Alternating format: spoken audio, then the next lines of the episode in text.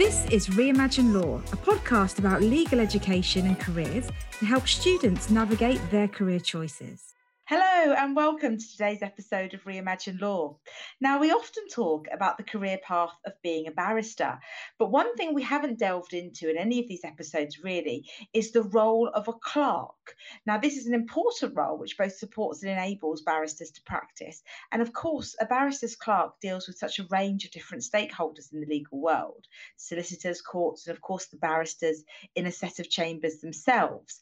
Um, so, we're here today to talk about this unique topic and it's great to talk, as you say, Fran, about this this side of the role and career path that is practice management. You know, I've, I've known this in the solicitors world, but here we're talking about the the world of of the of the world of the barrister and and the um, and the chambers. So we're really delighted to be joined today by three clerks, all at different career stages, who are going to share some of their experiences and talk around some of the themes and topics, um, just to guide you as listeners, as you know, how this might be interesting as a career path and the opportunities here as well. So, first of all, welcome to William Harris. William was a clerk for 35 years, 25 of those uh, years being as a senior clerk in a London set of chambers. So, Bill, great to have you with us and welcome. Thank you very much, Nigel. And we're also joined by Poppy Maddison and Kazia Myrie, who are both assistant practice managers at 15 New Bridge Street Chambers, a barrister set in London, working in the area of criminal law. So, welcome to you both, uh, Poppy and Kazia. Great to have you with us. Hi, Nigel. Thank you very much. Thank you, Nigel. Let's start with what is clerking and what is a clerk? A clerk is someone that is kind of in, not in control, but deals with a barrister's professional kind of work life, working career. Um, so in our chambers, we've got 60 barristers who, you know, we, we decide what cases they do, where they go, help them out with their whole professional career, basically. Um, we get calls from either solicitors or the Crown Prosecution Service, and they call us with the first port of call um, if they've got any kind of case anywhere, and you know they give us the details of it, and based on what they say, who they've you know what the charge is, how serious it is, whereabouts it is, um, we then look at our kind of body of barristers and kind of decide which one is the best fit for that particular case. Well, that's interesting, Poppy. So, one thing that struck me already from the way you've described it is there's very much an external facing part to your role as well as an internal facing part. So you're you're managing a lot of stakeholders. You say it's like the flow of the flow of cases coming towards the barristers' uh, chambers, but also then your internal role and internal management of all your team as well. Yeah, no, it definitely is um, making sure that your barristers are happy with their body of work, where they're going, what kind of cases they're doing, and also balancing, you know, the needs and the requirements from your instructing solicitors or even new solicitors, and also the Crown Prosecution Service. So it's just kind of trying to balance that, making sure everyone is happy. Yeah, and and the, now there's a there's a challenge I can imagine already mm. having having gone through there, and Bill as well. So you you you know your previous roles, including at a senior level as a senior clerk, you looking back on those roles, Bill, and thinking about what you were responsible for at each level. I mean, Poppy's already highlighted the stakeholder point. Anything that particularly sticks in your memory in terms of challenges you had or things you had to manage that you particularly think about now? Well, apart from barristers' personal lives, which is always a great challenge.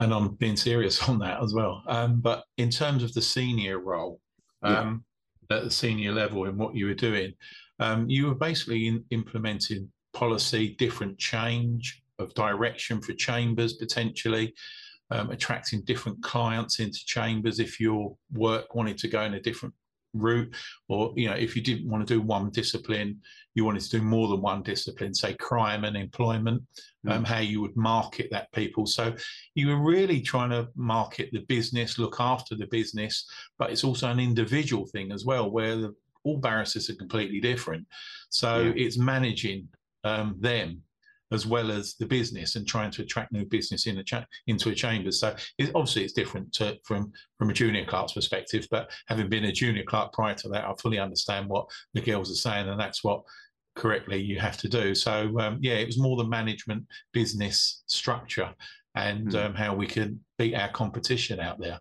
was mm. uh, from a senior role. I would yeah. say. And also, what I heard you say there was also a little bit about thinking about their skills and almost their career path a bit, Bill. And you say where they wanted to develop their careers, which I think Poppy and Kazia mentioned too. Yeah, there was that very much so, and there was also times when you had to tell a barrister it probably wouldn't be a good idea to go that route because you thought yeah. they had no personal skills on going that particular route and they wouldn't be any good at it. So how you say that to someone is sometimes wow. um, yeah. a de- delicate thing. So yeah. it works both ways. Um, also, if the work is not in chambers, but they expect to be given opportunities in that field, um, again, it's part of the senior role and that you develop and work on throughout time. Yeah, so giving them feedback as well. Bill, can I just delve into something a little bit more with you? So you've got this um, concept where you've got self-employed barristers in a set of chambers, and the clerks are obviously employed. And um, am I right that there's this sort of slight tension that happens in that the um, the head of chambers who is self-employed is effectively managing the clerking team and well the senior clerk um, but then the clerks are also servicing the barristers who are their employers um, and giving them work so can you hmm. talk to us a bit more about that that tension? I wouldn't say it's a tension, but it's a strange oddity. How many people? I would say I was in control of all the barristers when I was the senior clerk in my prime, but I was employed by them. They paid my wages. Yeah. So how do am I the boss of them? If they're employing me, they could sack me tomorrow, and basically i'm telling them where they're going each day how much they're going to earn each day or you know what cases they're doing um, it's a it's a very unique position to be in and one that a lot of people can't get their head around even um, the head of chambers who is ultimately I, I guess the, the, senior clerk's boss, he would still come to me and look for work. Oh, what's going on, Bill? I'm quiet in them months, blah, blah, blah. You know, beg, borrow, and still try and get a brief off his clerk. So it was always a, a a, a, strange relationship with the barrister and senior clerk. And you've also got to counter in the fact that years ago, it probably still is today, I don't know, but the senior clerk earned as much as the silks and mm. more than 95% of the barristers. So again, that's a that's a strange one. Um, who's the boss, who's not, who's employed, who's not. We could talk about that forever, but it, it was fascinating. But it was a role that um, you, you know you you got used to and you developed and hopefully um, they done well as well in the end um, you know f- through your choices and your career path for them and you know with your contacts and expertise you develop them into success, successful barristers. You played a key role hopefully that's really interesting, Bill. Fran, what I was going to do is throw in a thought almost from my solicitor world that I know better and just say, Bill, what you just described, so many managing partners in law firms describe something very similar. They say, well, I'm elected to be in charge of the other partners and be the managing partner, but actually I'm almost either a, a best a peer because I'm just another partner, or almost I'm serving them. So I'm on. So you're right. This hierarchy thing is sometimes very complicated um, in terms of you know who's in charge and everything. Yeah, very interesting. I remember when I was a pupil in Chambers uh, being told in no uncertain terms, do not annoy the clerks room at all. Do not speak to the clerks unless they speak to you between four and six because they are busy and stressed. And, you know, um, my earnings from court, I was paying a percentage into chambers that ultimately paid the clerk's fee. So, I mean, that it was a very strange situation. So we've already discussed a bit about the different roles that there are in the average set of chambers. So um, perhaps we can talk now and, and move on to how a clerk fits in with those different positions within a chambers. Yes, so within a set of chambers, you obviously, as Bill just said, you've got the head of chambers, you've then got the senior clerk, and then underneath the senior clerk, you have um, the junior clerks. You can have first junior, second junior, third junior, fourth junior, or junior clerk, however many juniors. Um, then you obviously have the barristers, um, pupils, not forgetting the fees clerks. Um, and, and Kazia, the pupils are, are, basically trainee barristers, aren't they? Just it's yeah. a funny name that we all use. Yeah. yeah, that's correct. So they're um, trainee barristers, um, and they will have their pupil supervisor, which is um, someone that they will shadow um, for their first six, uh, for the first six months, um, and then their second six they'll be on their own. So there's a real range of roles that we can see there cover all the different levels of work, and also the, sort of practical aspects like how do you get the money in from um, from from legal aid cases or from private cases? How do you process that money? How do you market the chambers? Fascinating. Okay, well, let's um look at how the role of a clerk might have changed over time because it's not always been the same, has it? No, I mean, from when I started, it's uh, more of a business now. I mean, it's always been a business, but it was sort of run really by itself. Where now you've got all sorts of management structures in place. For example, I mean, the main one is pay. um, if you're being blunt about it, um, years ago we were all on a, a percentage of Chambers' income. Um, so um, it's now 99%, I, I, think, all salaried. Um, but back in the day, you were on a percentage of the income. But barristers knew with the clerk's contacts, the more work you brought into chambers, mm. they they profited, um, and then the clerk profited. Um, but as some thought clerks were earning too much money, they all put us on a salary. Um, yeah, so I mean, you can debate that whether that's a good thing or not. Um, I'm still not convinced it is because people just work nine till six and go home if they're on a salary. Whereas if you've got people um, you're earning the percentage out of it, um, then they're more likely to go that extra mile. It's just human nature. Um, but yeah, so that's one thing that's definitely changed over time.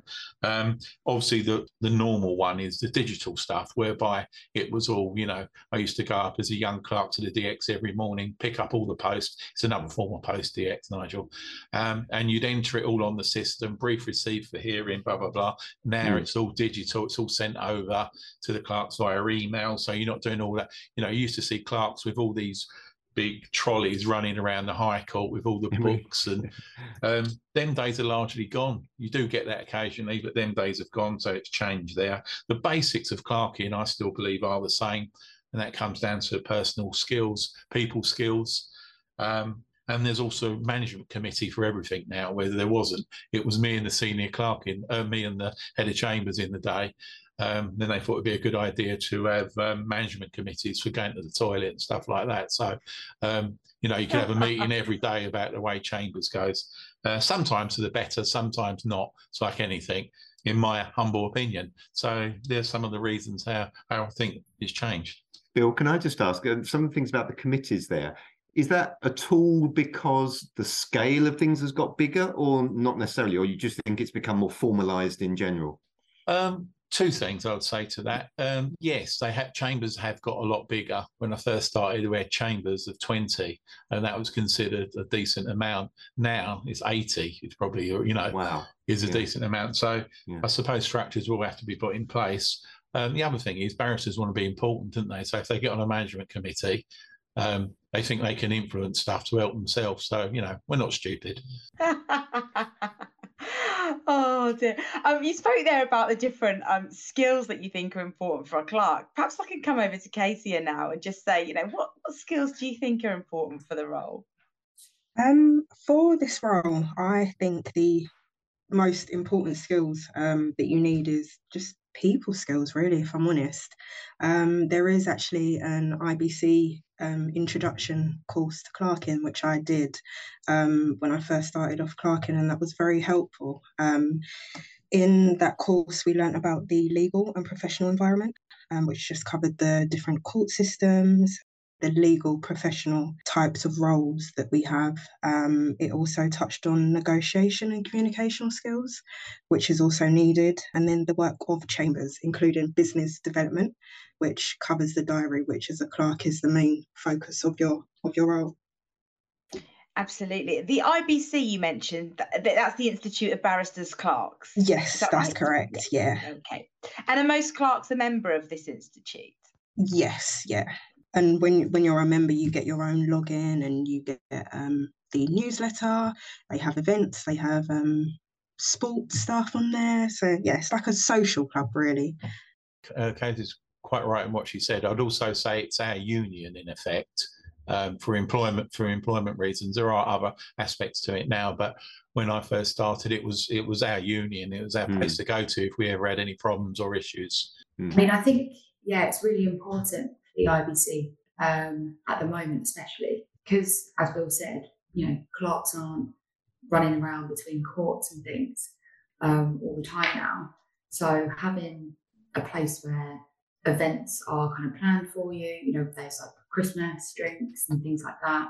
Um, I'm part of the IBC netball team, So you get to meet all other clerks from many different chambers, and that helps out, you know, your relationship with other clerks um, in other chambers and things, you know, because we're always ringing each other asking for help. And, you know, we're really stuck with this mention in person at Woolwich. You're in that courtroom. Can you help me out? Um, and if you're more, you know, friendly with each other, people are more likely to help you out and say, "Oh yeah, I'll do you a favour." Um, which you know, especially at the moment, because you're not out and about seeing each other delivering papers, it's another aspect to actually help you make friends with other clerks. Yeah, that sense of community, I guess, Poppy, isn't it? As you say, and that sort of support network, which is which is really really helpful when you have any any questions or queries, I suppose. Um, I mean, one thing that jumped out at me, Fran, from what the um, Kazia and Poppy just said there was also, you know, the thing about the influencing negotiating skills must be enormous as a skill set, I guess, in in all the things that Bill as well has mentioned too in terms of the networks, I remember when I was in chambers that, especially with some of the, the lower level magistrates court work, sometimes they'd come in from another chambers if another chambers couldn't cover something and we had somebody at that court. So I can really see that that network is is super important. Okay, um, let's move on to um, our next question. Uh, chambers, as as Bill said, can be large places with 100 or, or more than 100 barristers. How on earth do you start to manage all the different barristers' practices, which are like mini businesses, of course? Um, uh, and Bill, you said earlier about their personalities. Um, how do you do that, making management decision? There seems to be quite a lot of competing demands that, that the three of you have to cope with all the time. Go to the pub a lot. We used to. Um, that was one way of coping. Um, yeah, I mean, barristers are, you know, they're glorified actors, aren't they? Let's be honest. So they're all different. Um, we're Marjorie Proops, agony aunts at times. When I've had meetings with barristers and they're talking about their personal life, I think I'm splitting up my wife and what should I do? You'd be surprised what you have to deal with. You have other people that wouldn't say but morning to you as you walked in.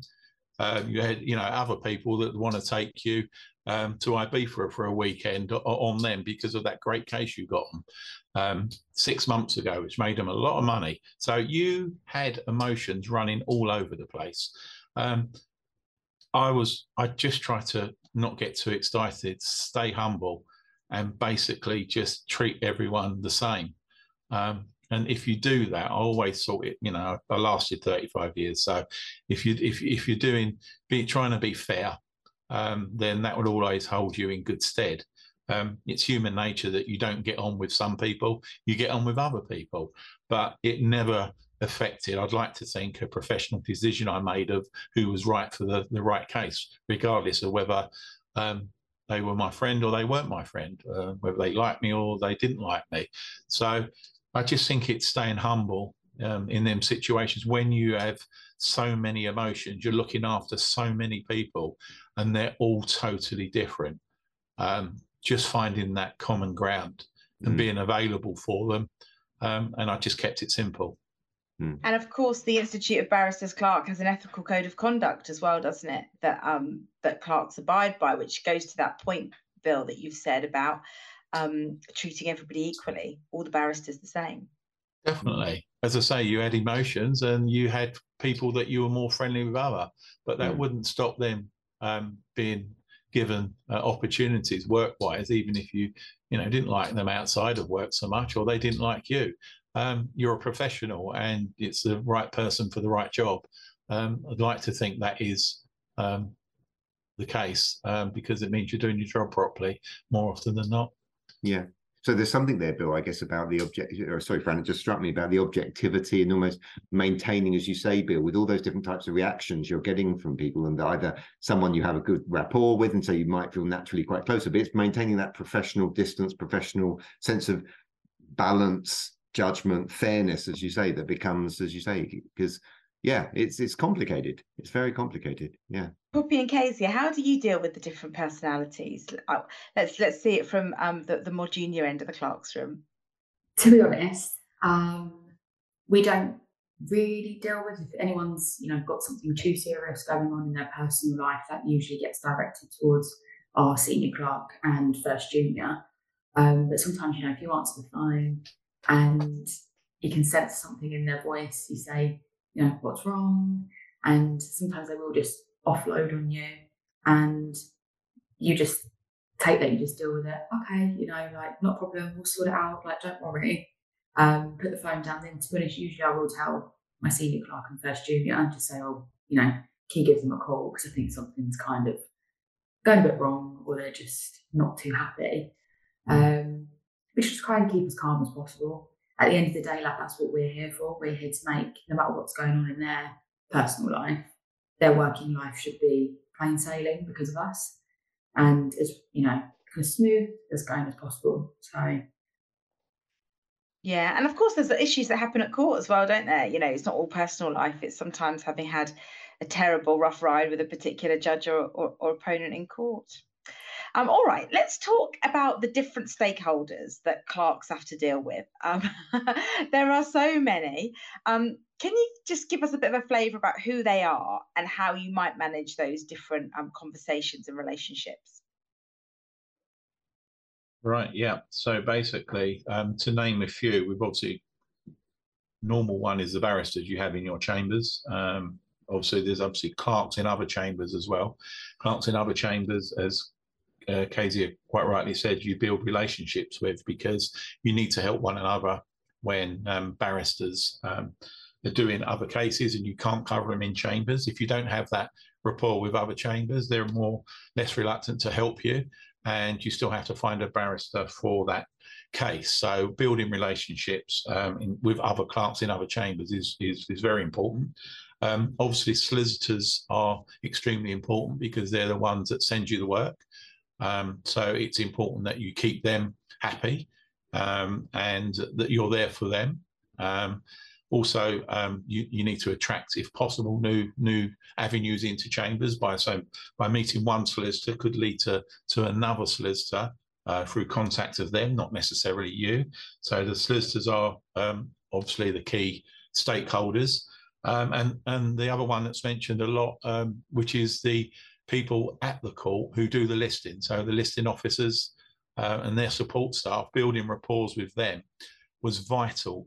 So when I was um, first junior, not senior clerk, um, and second junior, because it could mean the difference of a barrister earning £100 a day for on a mention or whatever sentence and £500 a day when you're getting five cases in the same court or staggered um, in different courts at different times because they might be reserved to particular judges. If you've got that connection with the list officer, um, and they do that, it could double your barrister's wages, treble your barrister's wages for the day. Again, if you haven't got that um, rapport, it may not happen. So that's a very important stakeholder for, for clerks to have relationships with listing offices all across the country. Yeah, I'd completely agree with that. I think that's for my job personally at the level I'm at, doing all the lists and you know the requests for barristers' cases the next day. The relationship with the listing officers is the most important for me at the moment. Um, you know, it's even something so simple as knowing their name. A lot of people, you know, you might read other emails from other clerks and they say, "Dear listings," you know, if you know their first name, like "Dear John, hope you have had a good weekend," they're much more likely to help you out. And it's just so simple.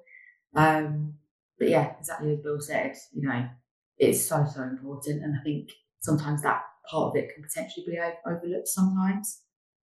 I think what we wanted to move on to now, Fran, was actually thinking about how the roles changing and how to, you know, what is the future of clerking looking like? And are there any major changes that might come about in the future. And um, Poppy, I don't know if, if, there are any any thoughts you might have have there about things you've noticed. Um, to be honest, as was touched on a bit earlier, I think the basic kind of bare bones of clerking will always remain the same. Yeah. I don't think the job itself is going to change too much, really. The major change to it has already happened with you know, digital papers. Mm-hmm. That was a massive change. And that was just coming into effect as I started clerking. So I was at the tail end of having to rush to courts to deliver discs and papers. And I only maybe had about a year of that. Then when I went to my second set of chambers, it was, oh, it's all on online. This is easy. This is quite nice. Don't have to, you know, run around all day. Um, but I say at the minute, I can't really envision it changing too much beyond that. It's still very, you know, traditional industry. Um, but yeah. Yeah, no, thank thank you. And, and Kazia, or any anything your your dad there about anything you've noticed? Um, one thing I, am conscious we've just come through the last few years, Kazia as well, is is the whole area of you know COVID and you know remote um you know court closures and and that aspect. So that was, I suppose, a practical challenge. Definitely. I mean, I actually started clerking uh, a week before we went into lockdown. Oh my um, gosh! Wow. So, so my first year was um I, I learned everything at home. Um, wow. Remote. Yeah. Which um wasn't easy at all. But yeah, I managed to persevere and um, be at the level that I'm at now, which is good. It's interesting going back to what um what one reads in the press around you know backlogs and um because all three of you have highlighted almost what what's come across to me, Fran, today is how complex it is to put all these pieces of the jigsaw puzzle together. Whether it's you know the sequence of when the cases are going to be held and, and the listings uh, and everything, or the or when the barristers have a, have a gap in their schedule, and then you lay on top of that something like COVID happening and, and everything needing to shift to a different format. I can imagine that that wasn't straightforward either. But anyway, Fran, they're the things that struck me yeah, you're right. It's a jigsaw, really. And it, it, strikes me as a very, very complicated, high level administrative job with a lot of marketing as well um, and, and, and skilling um, that's quite unique. If you think about it in the legal profession, there's really nothing uh, similar to it. One aspect we almost we always like to um, to end on a little bit is this thought of um, you know if we were to give our younger self one piece of advice about succeeding in the role, what would what would that be? Kazia, I don't know if there's one that comes to mind for you. I would say persevere. Um, I mm-hmm. mean, it is not an easy job. It is stressful at times. Um, you are um, multitasking pretty much from nine to six, from when you yeah, start yeah. and when you leave. Um, so persevere um, and stay calm. yeah, that, that, that's what I would say. Fantastic. And Poppy? It's quite hard to kind of nail it down to a specific piece of advice because I think, you know, clerking is very much a personality kind of thing rather than, you know, learning specific skills. Mm-hmm. I feel like kind of the best clerks or the ones that I think, you know, they're really good, they've had a very great career. It's just their personality and they just kind of slot into it. The things that you need to do just naturally complement your personality type. And and Bill, anything looking back you would have you would have said when you, you were at an early stage and in terms of things that you realised later helped you succeed? It sounded like Poppy was describing me about a great clerk. No, I'm joking. well, basically, I had an ability, as, as Kazia has said, was a she mentioned to um, um, to stay calm at all times, and yeah. I had this calmness about me I think, uh, which stood me in good stead. So I didn't get too excited if someone praised me. I didn't get too down if someone knocked my confidence. And both do happen.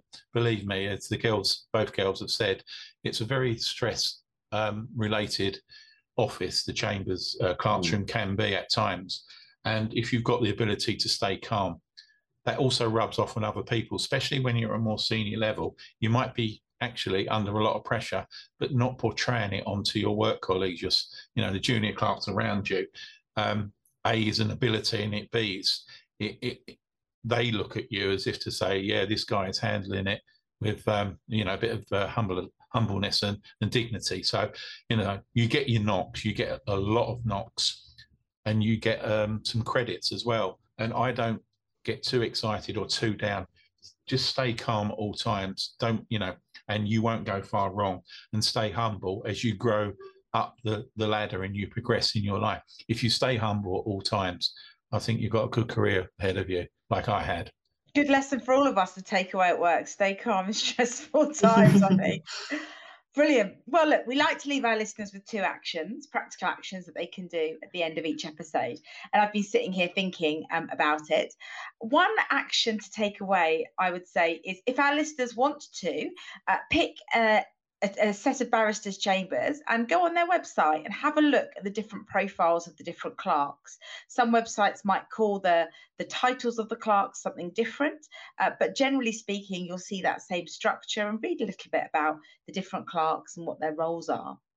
Um, and the second action I was thinking of, Nigel, is the Institute of Barristers Clerks has a great website. And on that website, you can see their code of conduct, uh, which is quite interesting and talks about that point that Bill made earlier about treating all the, the barristers in the same way and fairly. So I'd encourage our listeners to go on and have a look at that code of conduct that can be downloaded. Um, and it's not particularly long. so great. Well, I think that probably brings this episode to, to a wrap. Don't forget that Reimagine Law has social media sites. You can follow us on LinkedIn. You can leave comments and feedback for us on our website. That leaves me with nothing more to do today, uh, other than to thank Nigel for co hosting, and of course to our three wonderful guests, uh, Bill, Kazia, and Poppy. Thank you so much for your insights, and thank you for listening.